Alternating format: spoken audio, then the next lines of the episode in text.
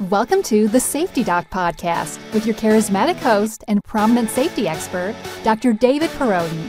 Be entertained and informed as the Safety Doc discusses both best and bizarre practices in safety preparation and crisis response. The truth will keep you safe. Follow Dr. Perrodin on Twitter at SafetyPhD. Hi, everybody. This is David, and welcome to the Safety Doc Podcast. Last week, I talked about the Joseph Jakubowski manhunt in southern Wisconsin. Thankfully, that manhunt resolved yesterday when Mr. Jakubowski turned himself in to authorities after his campsite was surrounded. So what I'm going to do is is reflect upon uh, the last week, um, that whole process, really of, of, what turned out, you know, kind of to be a 10 day manhunt. Um, and I'm going to break down some of the things that we know about that manhunt. This was an extremely popular uh, Safety Doc podcast. Uh, many, many, you know, views on on you know YouTube, many downloads, very popular actually put a poll out there. Uh, did you know my my Twitter followers want another episode dedicated to learning more about this manhunt, which was, I mean, very exceptional for uh, the Midwest and for Wisconsin that this went on for as long as it did. You know, with with the stakes as high as they were or you know to do something else and and there was a very strong response on you know please do one more show um, kind of looking at what had transpired through the manhunt and then um, just your analysis of of the steps of the manhunt, uh, societal reaction to the manhunt, and kind of where we're at right now. So I, am I'm, I'm going to do that. And one of the sites that I'm going to use um, is called, uh, or it's www.heavy.com.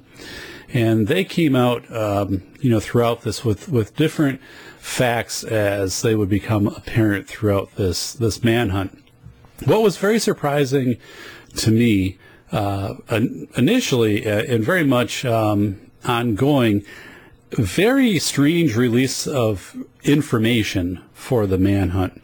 And it, eventually, a copy of his manifesto uh, was publicly made available through a media outlet.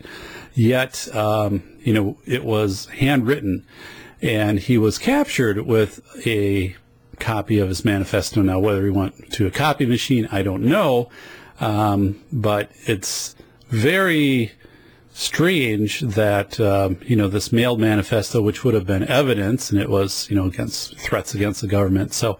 Um, you know that that wouldn't have worked its way out into the public during an investigation yet. There must have been other copies that were submitted, and who did that? Was it him? because when he mailed his manifesto, he had a friend uh, videotape him, and that was public. And he goes to the post office to buy postage for this this envelope, you know, that he mails to Donald Trump. So I'm thinking, you know, well, you you had to buy postage for this. Did you buy postage for your future ones that you you sent in, or did you have somebody else send those in? And, and he had a letter to WTMJ Milwaukee uh, very so just a lot of pieces that don't kind of add up um, in this yet. And I'm going to talk about why maybe they don't add up because it was very intentful on what information was released to the public and what wasn't, with the, the assumption that um, that Jakubowski would also be um, reading, you know, the the media. Uh, so trying to to definitely the profilers, I think, were giving out information, the FBI profilers, that I, I kind of questioned um, in my responses to some blog posts and some different threads of that I didn't I didn't feel that what they were sharing was going to be accurate to what actually would be um, learned as as we went on. But So before we get into this, it's it's, it's going to be a fascinating discussion, I think, because again, um, in my lifetime, I mean, I have not um, remembered a manhunt like this outside of a time when I lived up near um, central Wisconsin and Rib Mountain, which is now Granite Peak, and it's kind of the largest ski hill, you know, up in that central Wisconsin area. Um, there was a man which was dubbed he was dubbed Rambo and and had made his his way um, living on the mountain you know for I don't know if it was a number of days or, or weeks before capture and I don't remember much about that. That was like 30 years ago. Um, but that was also you know before the time of, of really you know mass attacks on um, society schools you know uh, theaters other other places. So um, back then, I, I, remember it growing up that it was probably more of a novelty than than anything else that this man was was eluding. Um, but you know, he wasn't he wasn't going after people. But with the Joseph Jakubowski manhunt, certainly with the manifesto that he left, there was a very um, very evident risk of, of this person turning, you know, mass mass harm, you know, trying to kill as many people as he could before he himself was was was killed. So very very scary type of stuff to to talk about and to think about. So um, before we go any further, let me thank the 405 Media and John Grant out of the 405 Media for um, being a Partner with the Safety Doc podcast. You can listen 1 p.m. daily, Monday through Saturday on the405media.com.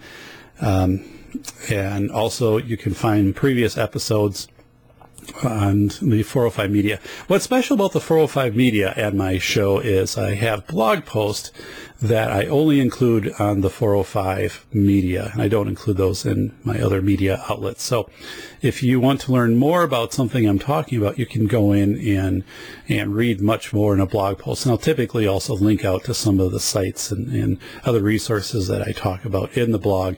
I'll do that within the post. I do that at the 405 Media. Also, thank you to um, Sprigeo, S-P-R-I-G-E-O, Sprigeo.com out of Santa Barbara, California. Sprigeo, the nation's leader in online bullying, harassment, and school safety reporting. Um, again, Sprigeo.com. I've read a number of articles uh, lately. I, I, get a feed every afternoon from Google. You can go in and set Google Alerts, and I set a feed that has certain keywords um, and, and focused really around kind of like school safety. And I've noticed a trend lately in a lot of success with online reporting um, to preempt a school um, attack. And I, I, I know that uh, firsthand with, with Sprigeo that has happened, you know, that their company, because of the product that they provide, the information then has reached uh, authorities and adults where something can be done before an attack happens, which of course is the, is the goal. Um, but it, it, I think, uh, I think that's very positive. We're, we're seeing, I would say we're seeing it, that type of action destigmatized. Remember the old snitches end up in ditches and snitches have stitches and things like that, where um, the code of silence. Um, and again, I, I, I do think, you know, part of the code of silence was we didn't have a great medium un- unless it was telling an adult to get information brought forward and now we also we have these new mediums, and especially the online reporting, which Sprigeo has a wonderful user interface. So Sprigeo.com. Also, thank you to ISS 24/7. ISS 24/7 providing um, incident management and um, kind of large scale um, security to NFL stadiums, uh, NCAA arenas, shopping malls, and, and other, uh, again, large, large uh, population dense um, settings. ISS 24 7, which has a wonderful app based system, very visual, very quick, timestamps, everything very efficient. Um, and looking at, at ISS 24-7, uh, while a capacity of it is certainly, you know, uh, protection um, in the event that, that there would be some, some instant of violence, it, it, it's also there in case someone is having a heart attack or something um, medical where uh, help can be brought to that person. You know, their location can be quickly identified, the resources around them can be notified, and, and just a much faster um, response to people in need. So ISS 24 7. The Safety Doc podcast uh, comes out every week, uh, typically on um, Sunday. And you can listen to the podcast on the405media.com. Also, it is available on, on iTunes. So you can go into iTunes and just type in the Safety Doc podcast or my name, David Perrodin, and it will come up, and you'll see my my face, and then um, all of the all of the shows are there, and SoundCloud is another option. You can go in and download the MP3 all for free. And uh, I have just recently um, put the show on the Podosphere, the Podosphere, so you can go in there and also access the show. And again, there is a blog that um, usually is linked out through the 405 media, or I do have within the narrative in in the um, YouTube or iTunes or whatever it is, a little description, which I think is like 4,000 characters. It does link out to, to my blog. Um, so, but yeah, so there, there's a number of ways that you can get your your fix of the safety doc uh, show, and I cover a range. Just just as, as right now we're we're talking more. Um, uh, you know, I'm I'm doing more discussions. I'm not doing interviews as as much. Those will start up again. I have a number of people that I will be interviewing um, in upcoming shows. But right now, um, a few weeks ago, I talked about.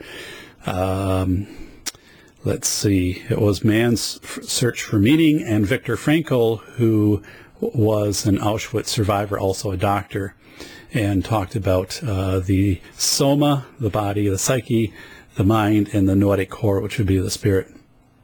So uh, interesting because as we look at Joseph Jakubowski and we, we look at this manhunt, we see somebody who who you know really struggles with purpose and agency, and also um, then doesn't have the, this connection to, to this this noetic core or this being able to transcend into this the spirit being very reactionary. Um, so uh, again, very very fascinating uh, to live through this this manhunt.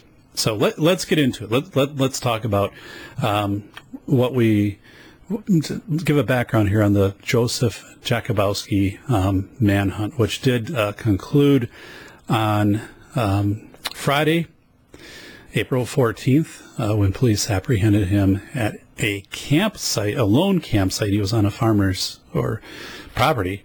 I, I think it was a, a farmer, but but it, it, was in a remote area. It was on, on property, and, and that's where they had they had found him. So, um, so some things that we we you know, we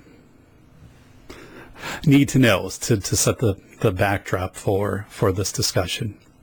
So he did send a um, 161 page anti government um, and also anti religious manifesto to Donald Trump. Now, Joseph Jakubowski had uh, like 31, 32 run ins with the law, which re- um, produced uh, Wisconsin Circuit Court entries. So you can go into Wisconsin Circuit Court as a civilian. I, I went in and you can type his name and, and you can see um, these these different court records. So uh, you know, definitely someone that had many run-ins with the law, and I believe his own father said, um, you know, I wouldn't want to be wearing a badge until this uh, my son, you know, is, is taken into custody or that, that this is somehow resolved. Um, so did not have this respect for for authority. I mean, also had spent some prison time for, I believe, trying to take an officer's weapon at, at one point a few years ago. So he did, he writes this 161 page manifesto, which turns out now I haven't read the whole manifesto parts. Now, actually, the manifesto. So he he had a video. He mails this thing a friend of him is his, is, you know, and all the time, uh, Jakubowski is spouting things like, you know, there's going to be a revolution and remember this day and, and things like that. So, um, very much seeking through that video affirmation, which is typical of people that write manifestos is they're seeking affirmation. Now he went public with his manifesto, but um, what it did is, you know, it's affirming, and suddenly you become very important uh, when you, you know, allegedly break in and steal at a gun store and steal a number of, of weapons and then burn your own vehicle and, and send in this manifesto threatening government and secular or, um, parochial um, sites, and and basically, um, you know, have very dark language within this that that you're alluding to, you know, your own death is going to, to be at the hands of the president, or or kind of alluding that you know, you're the only way this will end is, is with you know your death, be a shootout or, or or something like that. But um, and so yeah, so he had he he had at least 16 weapons that he had he had taken from this this Armageddon gun shop. So and, and very strategic. I mean, they were high powered um, weapons and handguns, and some some rifles, and I think he an automatic weapon. But so he knew what he was doing, um, and and the real kind of twist with with this this case with Joseph Jakubowski is he also had a letter that he sent in to WTMJ Milwaukee. Parts of that letter were released. And this is what gets fuzzy because you never know during this, and this is this is something to be very aware of. Um, you know, if they bring on somebody on TV and, and, it's a former FBI profiler, and they're saying, "Well, I think he's, you know, he's heading east and he's going to show up in Washington D.C." Well, the profiler, I, it, and I'm thinking, I don't think so. I mean, he grew up in the Janesville, Wisconsin area. He's probably staying close to his, his base um, in that area.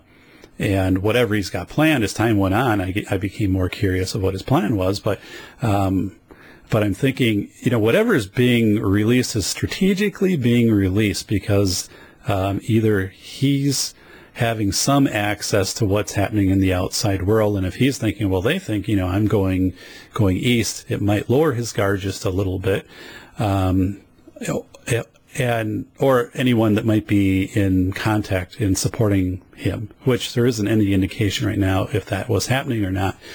But again, um, it's one of those things where uh, you know people FBI or whatever come on and, and, and say these things. And, and part of it you have to realize, and part of why strategic elements of a manifesto might be released and might not, is that the consumption of that is also by the person that they're chasing, the manhunt. They might be trying to steer him. So as I was looking at what was released, um, I didn't agree in, premise with with the statements that were being made, and had that second thought of, is this being released again because um, you know, the, the assumption would be that Jakubowski would be somehow connecting into the larger media of what's happening um, and then using that to inform his movements.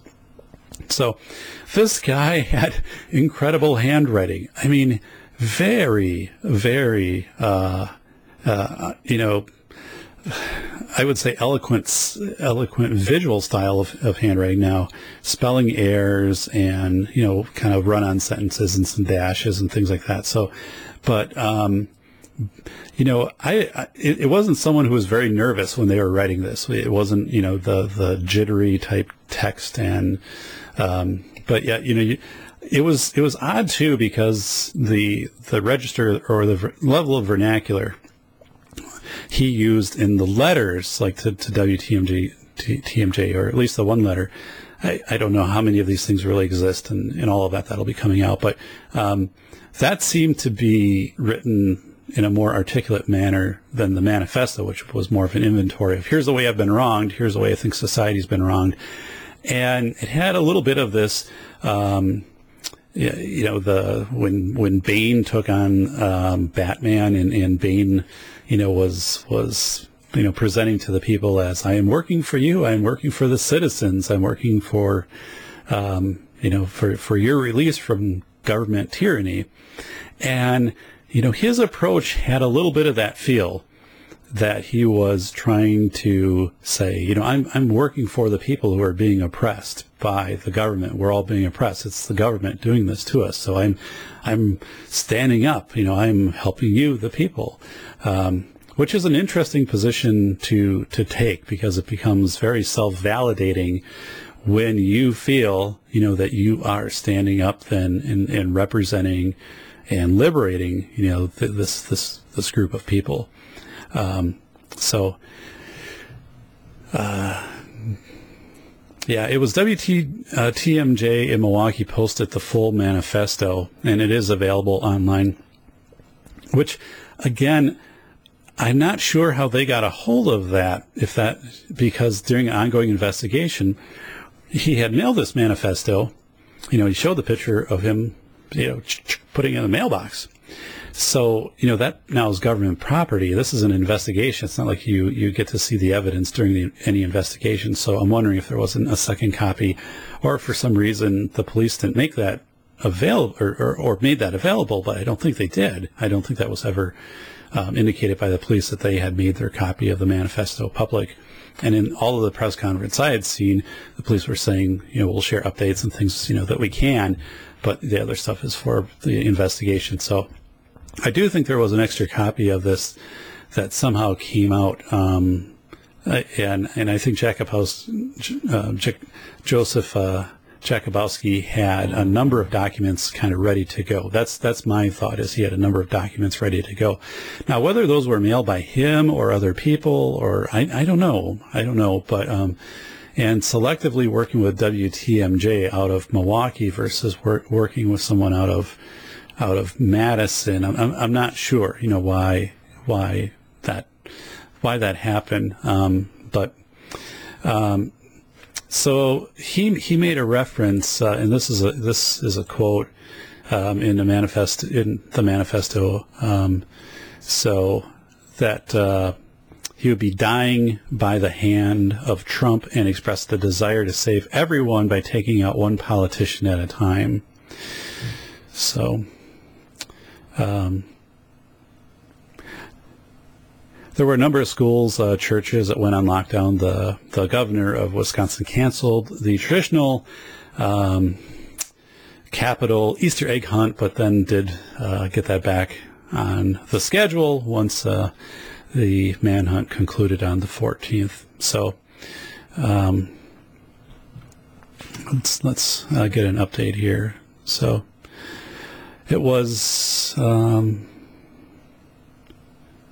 all right. Okay. It was it was later that they released. Um, here it was on on uh, April 10th. Uh, they they released tattoos um, that um, Jakubowski had. So again, some of this didn't come out right away, and I, and I don't know why. There wasn't a really full profile of him right away. Um, I would have expected that, and again, I have to assume that that had something to do with, with the way the investigative process worked.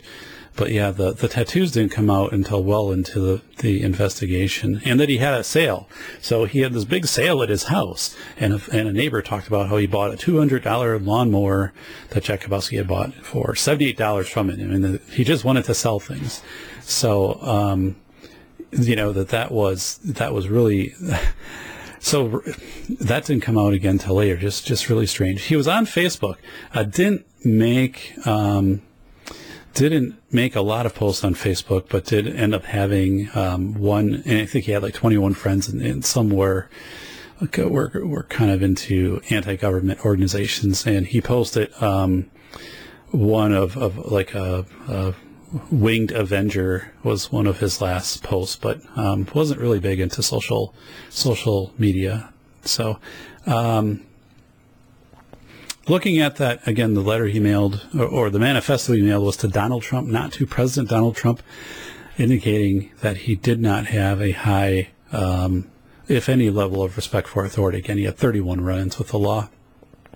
Even how this concluded, and we'll talk about that, shows a, a real dissidence from um, any hierarchy of understanding authority and how to and, and and respecting it and relating to it.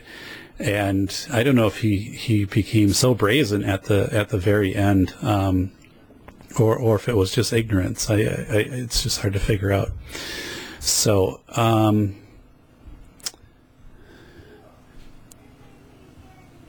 yeah. So more than 100 law enforcement officers were searching for him. I think that number increased toward uh, 200, included like ATF. He had broken in, you know, he had stolen firearms.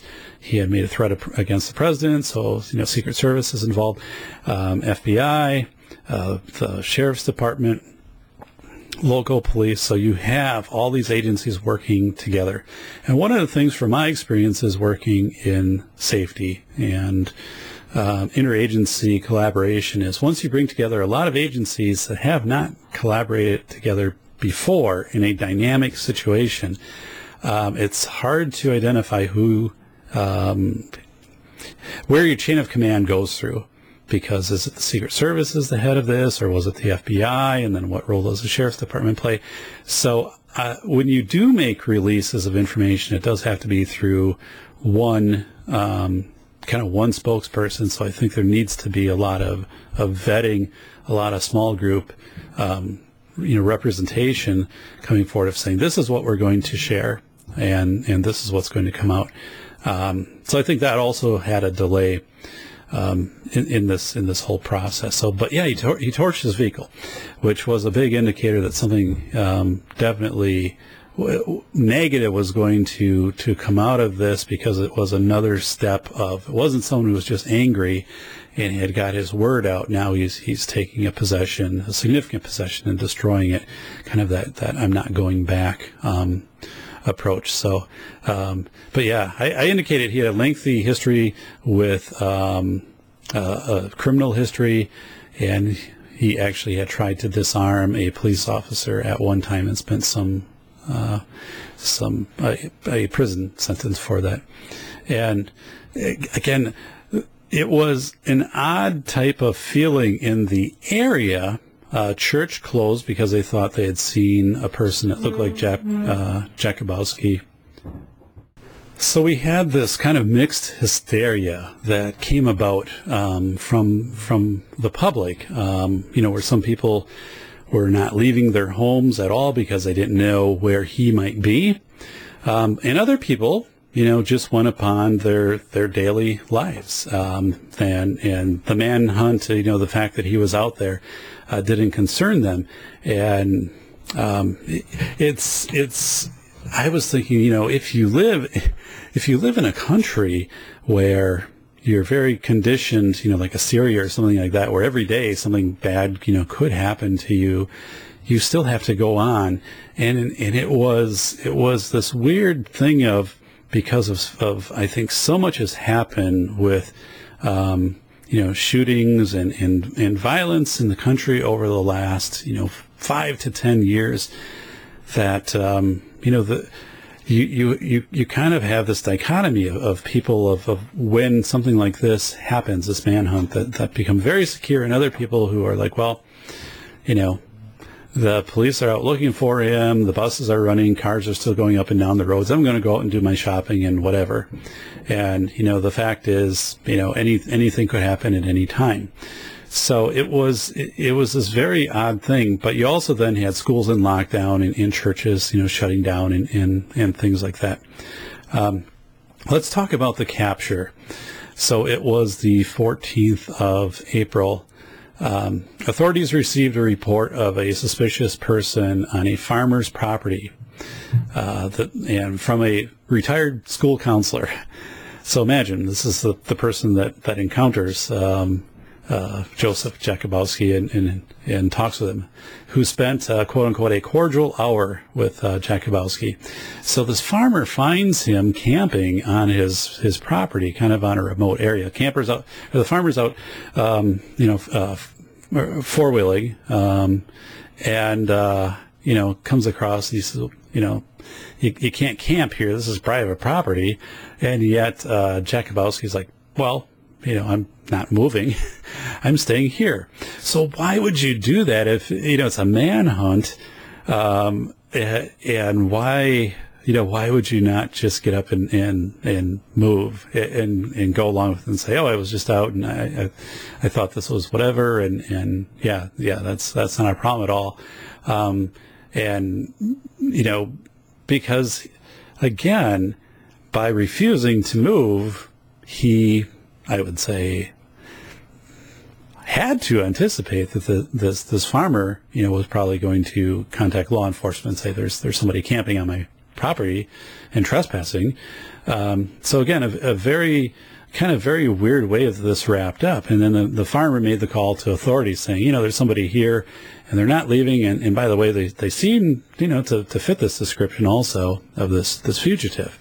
So as much as law enforcement was tracking Joseph Jakubowski, they didn't know where he was. Um, they didn't track him down. It was through this farmer who just, you know, happened to be out checking a remote part of his property and finding some guy, you know, camping there and, and just saying, you know, you can't camp here. And the guy then refuses to leave. Well, so again, it, it, we have all of these police, you know, organizations, all, you know, doing, I, I've talked previously on podcast about the NSA, the Patriot Act, and, and using all different you know means to to triangulate and, and, to hone in on where he might be. But I don't believe there there was a, a very clear. Um, you know, like quadrant of like, here's where we think he is. Like he was, he could have been anywhere. And it was just that this farmer had stumbled upon him. And it was the fact that, um, Jakubowski's own actions really resulted in him being captured and he then did, you know, surrender to um, police and didn't fire any any shots. Also had a sword on him. I'm not sure what that plan was, um, unless he was, you know, had recently seen the Last Samurai with with uh, Tom Cruise. But um, but yeah, I, I I don't understand that. So I believe, you know, he was he. This went on much longer than he had planned out in his head. So, you know, he, he burglarizes the gun store, takes the guns, burns his own vehicle, and then, you know, has soft targets available to him, government targets, you know, government buildings, um, um, you know, immediately after that, and then doesn't do anything. And now those targets, you know, then become hardened, um, and he goes into I don't know if it would be hiding or if he was was posturing or, or what he was was doing, but um, but he takes off.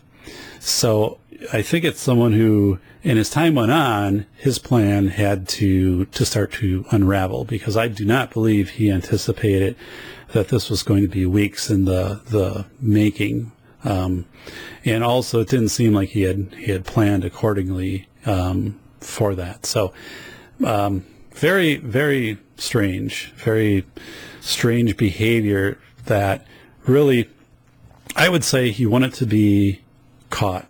Um, and, and, that's why, um, you know, he had his response like he did to the farmer.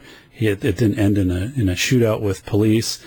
Um, he, he had been affirmed, um, in what his statements, his positions were, you know, as far as if those had, had gotten out there. Um, again, not that people had agreed with them, but that though he had been he had been heard, and that's what he wanted to do is he wanted to be heard and he wanted to be um, in the spotlight, wanted to be important, which is very much um, an indicator of someone who writes a manifesto. Now that can happen uh, behind the scenes, like when Ted Kaczynski had written his various manifestos um, and had also demanded that some of those be um, published, or else he would carry out additional attacks. Um, you know, he was he he would receive affirmation from that, you know, but that was subtly. It wasn't overt in public that you know people knew who he was and and, and all of those things were. Um, I think Jakubowski was was really seeking to have his his name out there, um, and I I wonder what would have happened had he put together a manifesto and or a letter, series of letters sent them to WTMJ with the statement, "You need to publish these, um, or else I will carry out this attack." Uh, you know, and it, whatever it's uh, non-specified, but um, would they publish them? Because with Unabomber, um, you know, that was the, the whole debate on do we publish these things or, or not. And eventually, you know, the Unabomber's um, letters were, uh, manifestos were, were publicly published because the, the thought was um, this would affirm him and this would keep him from continuing attacks. And again, if, if Jakubowski would have done that, I wonder what would have happened. Maybe nothing. Um, but it's hard, it's hard to say. He could have really started to exert some control over the media um, had he started to give some ultimatums like that, especially if those would have been paired with some acts of, of violence. So very thankful that didn't play out, but that could have certainly happened. So, um, it was actually, so yeah, he was apprehended on the 14th. It was actually the 13th um, yeah, in the evening when the police uh, did start to arrive and, and start to confirm that it was him, but then they, they waited until they had a very strong law enforcement presence before they took him into custody um, the the next day. So. Um,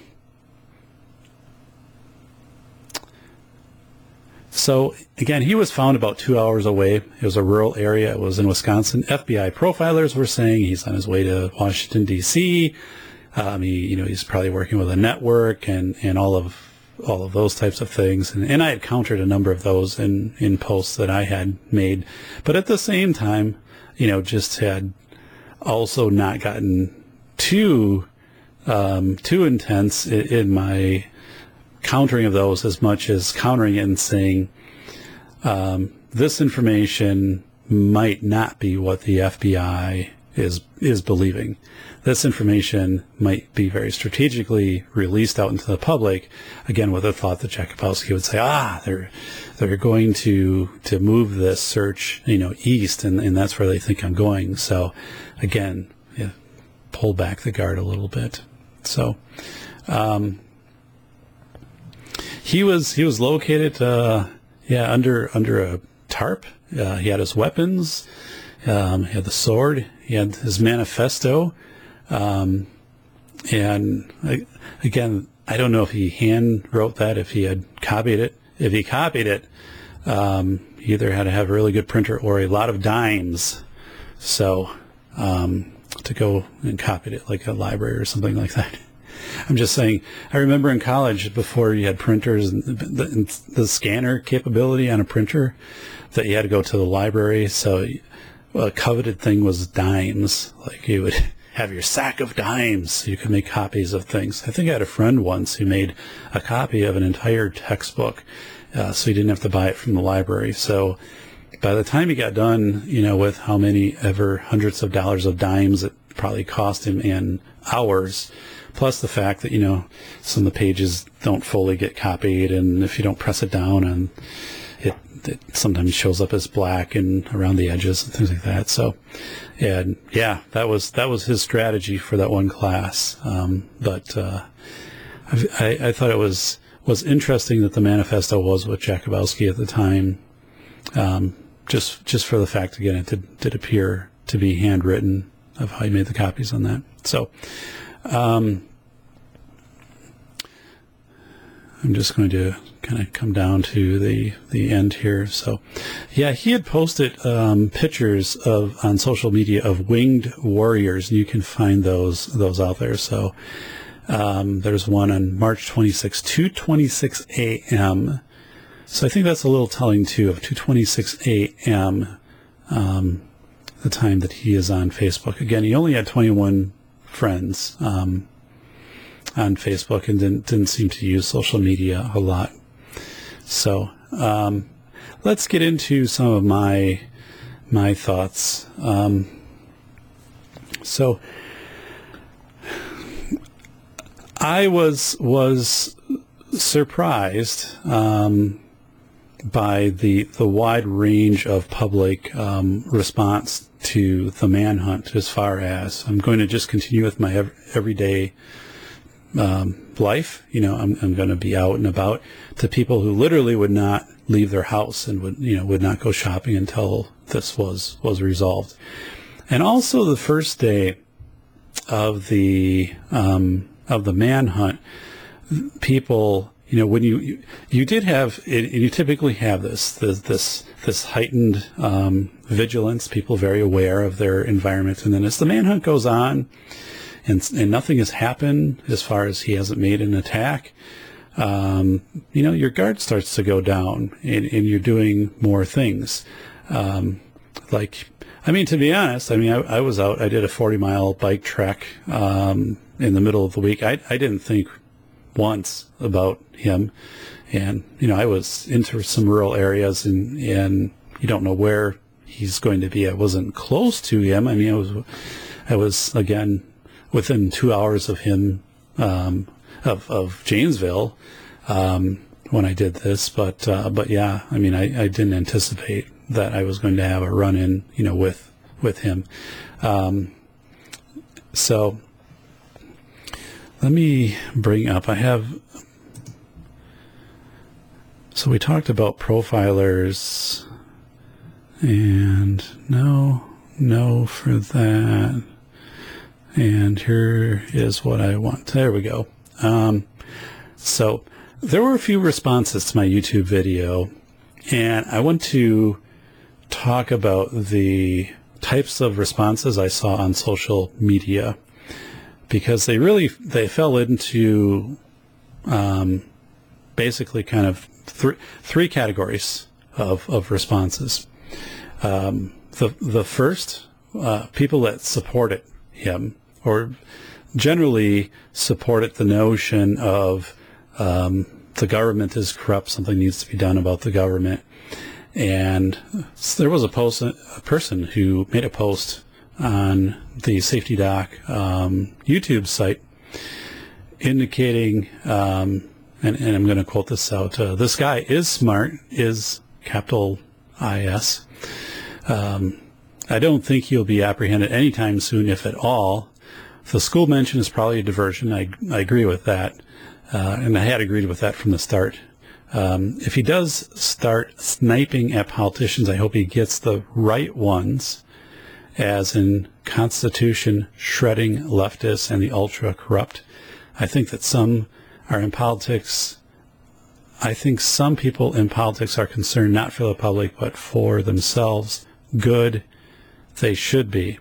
So, uh, very, um, very much from, of course, that post of of saying, I think government is is corrupt, and and I'm not necessarily, um, you know, saying that this what this guy is doing is wrong. So you had a number of people in, in that in those camps as I would go through forums of people saying, but uh, again, he's kind of he kind of takes on this this Bane in um, you know, in the Batman series takes on the Bane image of, of I am representing the people. Like I am, I am, you know, doing this because it, it's overdue. It needs to be done. And, and I'm doing this for all of us.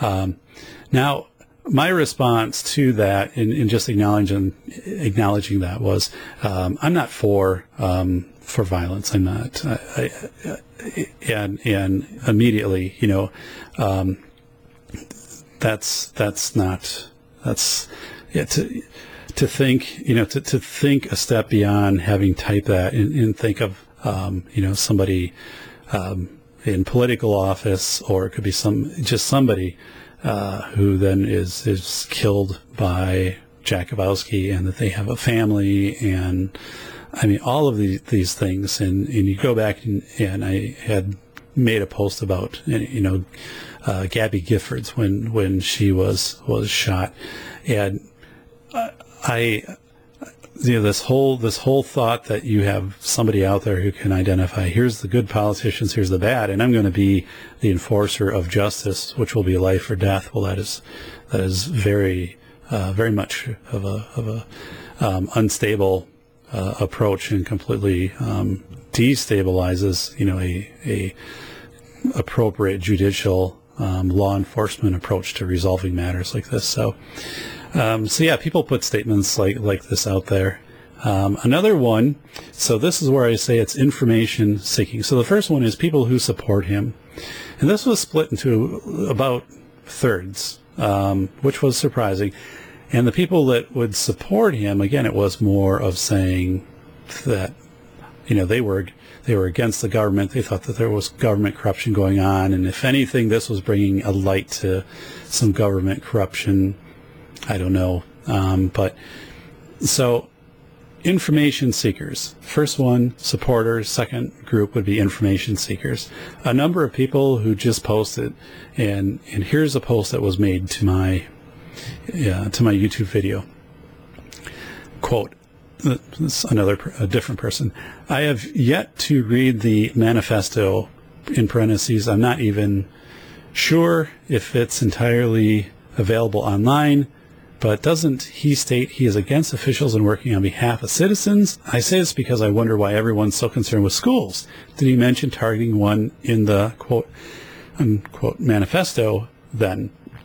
So this person is information seeking, and that was uh, very prevalent at the start of the investigation when people wanted to know, you know, like, well, where w- w- again what does he what does he look like what did he exactly write where did he mention um, places you know they they what what are some of the places that might have been searched so it still looks like there's a heavy presence in Janesville, but yet we have FBI profilers saying he's out east.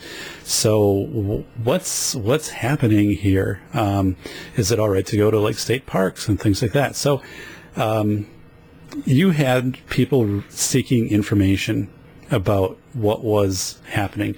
One of the things that was missing in this, which I, I've found kind of shocking, was the type of reporting.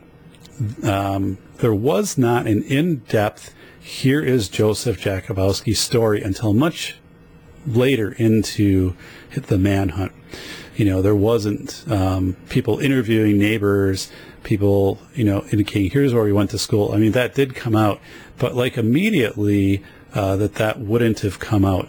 Um, of, of trying to give more of a uh, context for who this person is versus just updates on, you know, here's the the different law enforcement agencies involved. Here's some of the things that they're doing, um, and, and that was really patchwork. How that was was kind of coming out. Um, there, you know, there were a number of times, uh, you know, people would say his house is being searched for his last known address, and you know, and I think that did happen a number of times, but it was just people either returning to that site or to, you know, to investigate um, things like law enforcement. And then people would, would post that up saying something seems to be going on.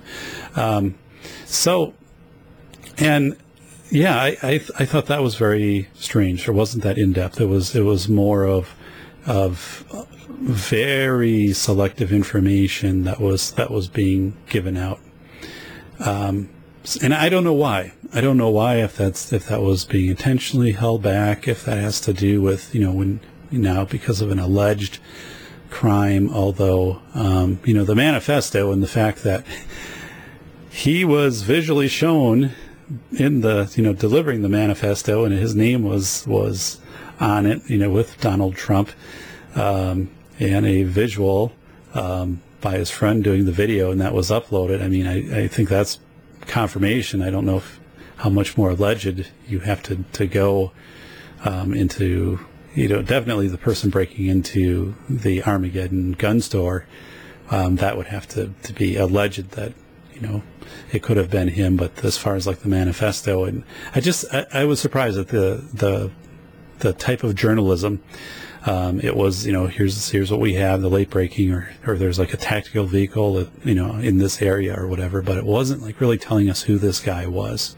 I pointed out something early on after listening to him um, in his manifestos. He had dysarthric has dysarthric speech or slurred speech, which also, um, you know, could have could have indicated that you know, judgment could have been impaired by some type of accident that he was in or some type of stroke, some type of traumatic brain injury, something like that. Maybe not, but I mean, but also it was an indicator that if you're communicating with him, um, you're, he is, he's going to have a quality of, of what would be, quote, for layman's terms, slurred speech.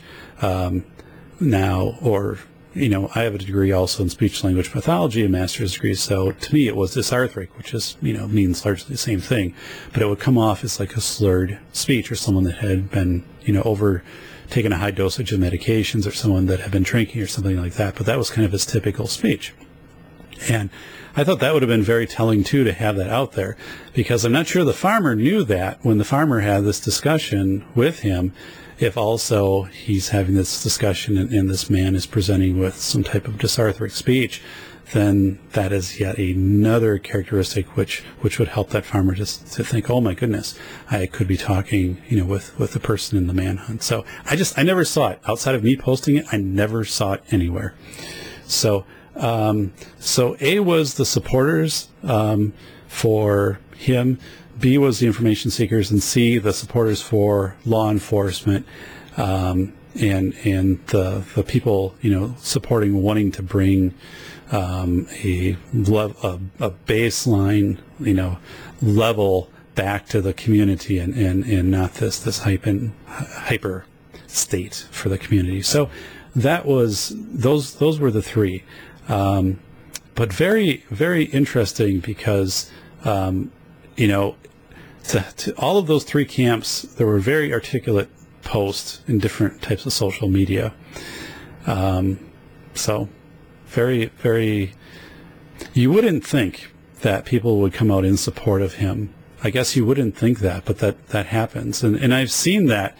I actually have a book um, that I'll be be writing, and it, and it is about um, people um, who have complained about excessive uh, school violence drills, like uh, you know, uh, teachers or parents or that, and then what happens is um, the community actually has turned on these people, and to the fact where some of these people have moved like away. Now that's that's different, but just how the sentiment of social media and just the, the, the sentiment of the public can fall into some different areas. But you definitely have these supporters of him um, and you had the, the information seekers, people just want to know what's going on, and then the people who wanted to make their support known of law enforcement, capture this guy. And then people, you know, he's a nut job, he's things like this. And I'm like, well, yeah, I mean, definitely, you know, he, to, to make these threats is, is, um, you know, way outside of the lines. Um, and we don't know if there's anything underlying contributing to this also, like any type of medical condition or anything like that. Because they said with dysarthric speech, um, if, and I'm just stepping out there, but I mean, I, have worked with people who have had traumatic brain injury because of an accident or something like that, and and, and judgment totally is gone, you know, after after that because of some frontal lobe damage or whatever. But again, I don't know. None. Of, I, am just speculating, but I'm saying that there's something behind that dysarthric speech. Um, that I'd, I'd like to know more about. So I, I, am going to start to kind of wrap this up and saying, um, I had a discussion with Dylan Allman, very vibrant interview with, with Dylan Allman, who's a constitutionalist and a libertarian. And we were talking about NSA and the Patriot Act. And, and uh, Mr. Allman was very much saying, his position was we shouldn't have the NSA, we shouldn't have the Patriot Act, we need to have smaller government our freedoms are being infringed upon. Um, and my thought was, you know, I'm not sure the NSA and the Patriot Act and all that are having the effects that, that we believe that they are having.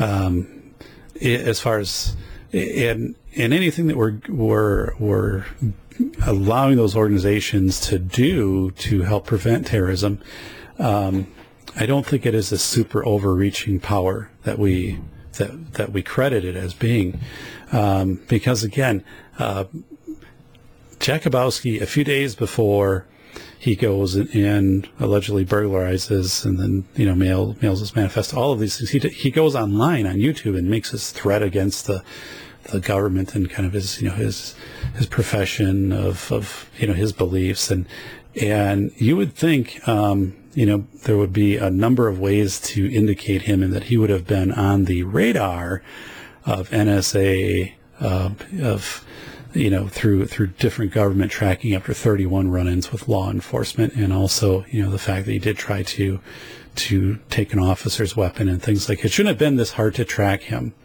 Um, but again, does it also show us that once you remove yourself from the grid, once you remove yourself um, from having your car with with OnStar that can be pinged or your cell phone or something like that.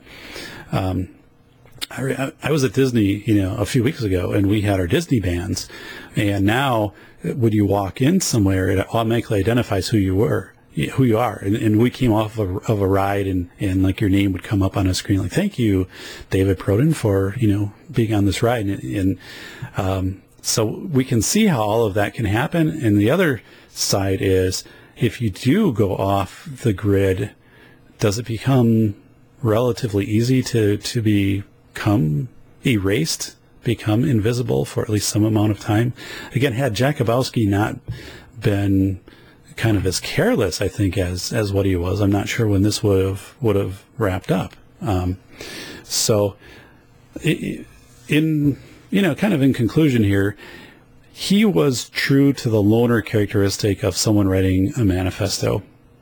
He was alone through this.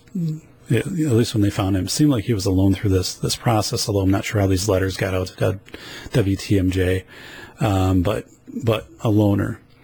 Um, the longer this went on, kind of the shakier his plans got because he wasn't thinking for this to last as long as it did. And he wasn't planning for two, three, four, five weeks out. I think he was thinking he was going to deliver this manifesto and he was going to, he was hyped up. He was going to carry, he burned his vehicle. He was going to carry out his actions and, uh, in fast order. And that didn't happen. And then the longer that goes on, um, you know, then his, his plan starts to dissolve. So, um, again, he's seeking affirmation. And I'm thinking about, you know, these manifestos. If all of these manifestos are handwritten, boy, would that have taken a lot of time. You know, you have a risk if you're copying these, and, and I don't know again if you had the if a, if you scan these pages in, but I'm thinking of you know it's like a 12th century monk having to to rewrite before the printing press, uh, which I also think would show if these come out as all being handwritten manifestos, these 161 page manifestos, um, that that would further ingrain just his complete delusional perspective with society and, and where his beliefs were. If he's rewriting that and rewriting that and rewriting that and rewriting that and convincing himself. So, and finally, you know, the big thing of being affirmed, of, of seeking affirmation through a manifesto, which he which he received, and maybe it was that affirmation which just brought him to the point of you know when he you know was camping um, that he he lost um, you know some of some of, of that catalyst to to go out and to do these these acts because I know you know he put his manifesto out there. It it was being recognized. He was getting recognition. Um, so I, am thankful, as as everybody is, that this this didn't continue, and I'm I'm also surprised um, that he. Um, I, I, said a week ago, I said I, I, doubt he would be taken alive. Either that he, it would be uh, completed suicide, or that he would be killed by police. And the fact that this resolved without a shot um, really to me again points to the fact of it was this this this manifesto mentality of needing to be affirmed um, for him because he had soft targets available and if that was his intent. Those were available then they became hardened targets. And then again if he wanted to have a standoff with with police he could have easily brought that on himself um, and and and chose not to do that. So um, what it does is, I, I, think the points that come out of this is if we have anyone that we know, and I, I talked to someone, a friend about this, and I said, you know, it, it, if you have anyone that, that you know who is making statements, you know, anti-government or these, these, I mean, there's one thing of freedom of, of speech. If you're helping your friend mail a 161 page manifesto, and I'm assuming he's probably telling you what it's all about. And, and he's also saying things, you know, that are very much incendiary. Like while he's doing this, you know that that guy's not stable. and, you know, that you need to, to report him and, and get him into um, some secured uh, you know, with the security of police or in, into the mental health, you know, system through the police doing a intake with him or whatever. But so, yeah, that, that person definitely would have been um, I, I think very culpable had anything happen for the fact, you know, that they're with him and he's making these, you know, these statements which are, you know, it's very, very threatening, you know, to the, to the camera. So, um, I'm going to be doing a show next week um, about a intruder film that I worked on last summer with Pulitzer Prize winning uh, author producer David Opes. So I'll be talking about that.